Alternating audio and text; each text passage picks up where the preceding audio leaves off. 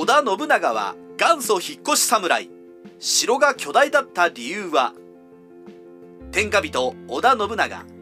そんな彼は生涯に何度も城を引っ越し移動した先で巨大な城を築きました。実は当時戦国大名が居城を移るのは極めて珍しいことで信長のように何度も引っ越したケースはありません。信長が城を引っ越したのはそれだけ前線に近い場所で指揮を執るためと説明されてきましたが実はそればかりが理由ではなかったのです。生涯に4度もお引越し元祖引っ越し侍信長。織田信長はその生涯で4度にわたり城を引っ越しています。最初は名古屋城次が清洲城3番目が小牧山城そして岐阜城安土城です。信長は大阪にも城を築く予定だったようでもし実現していれば5度も引っ越していたかもしれずまさに元祖引っ越し侍です。これは当時極めて異例なことで武田信玄も上杉謙信も毛利元就も領土を拡大しても拠点は変更せずに同じ城に居続けました。ではどうして信長だけは何度も城を引っ越していったのでしょうか。城を引っ越すことで敵陣に近くなるのは半分正解。従来の説では信長は領土を拡大するたびにより敵に近い場所に拠点を移すと考えられていました。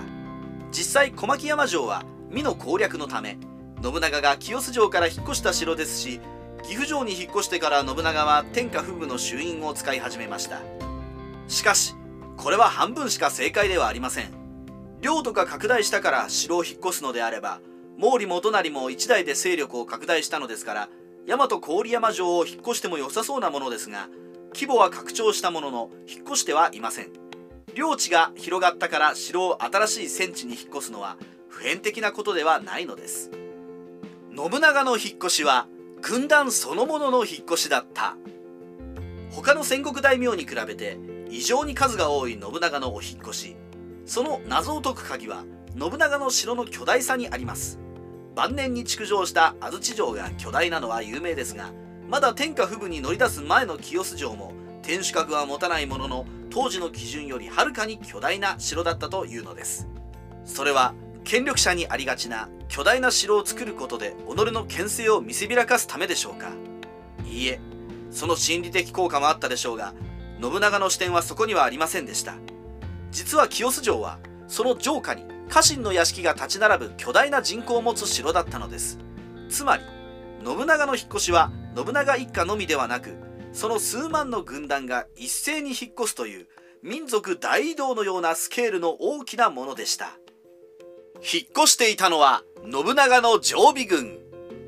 そして清洲城の城下町に住んでいたのは信長の家来とその配下の兵士だったと考えられています。兵士といっても当時の一般的な農兵ではなく戦争に従事することでお金をもらう常備軍だったと考えられています。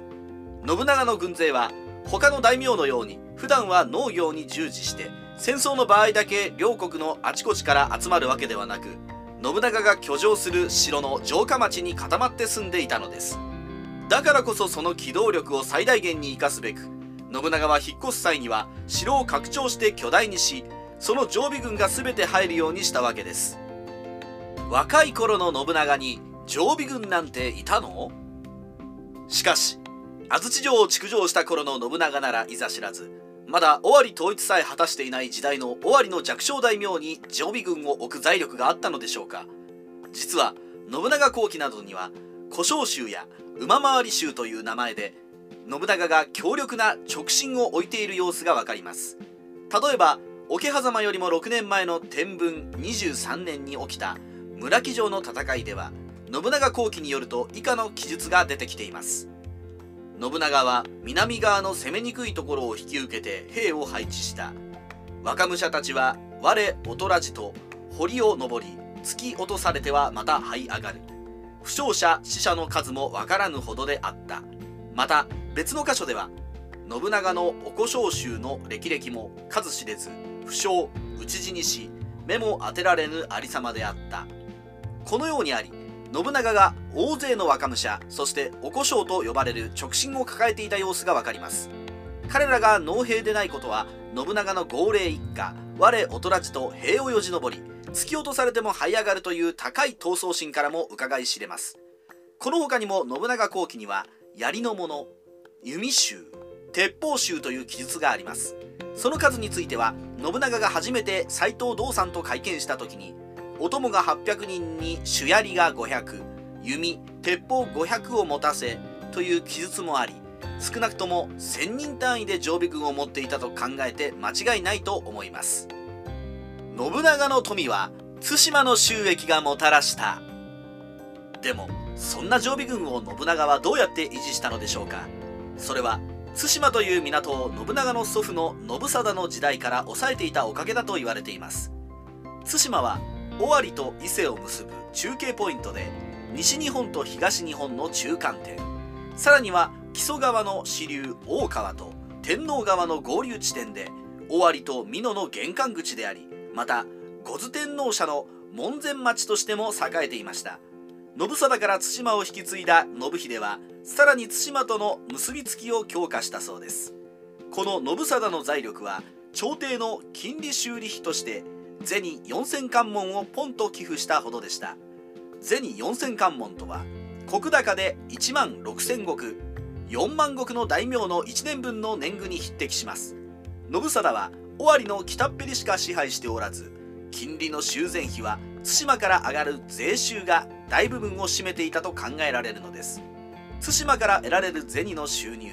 これが領地の大きさでは測れない。復興勢力織田信長の底力だったのです。戦国時代ライターカワウソの独り言。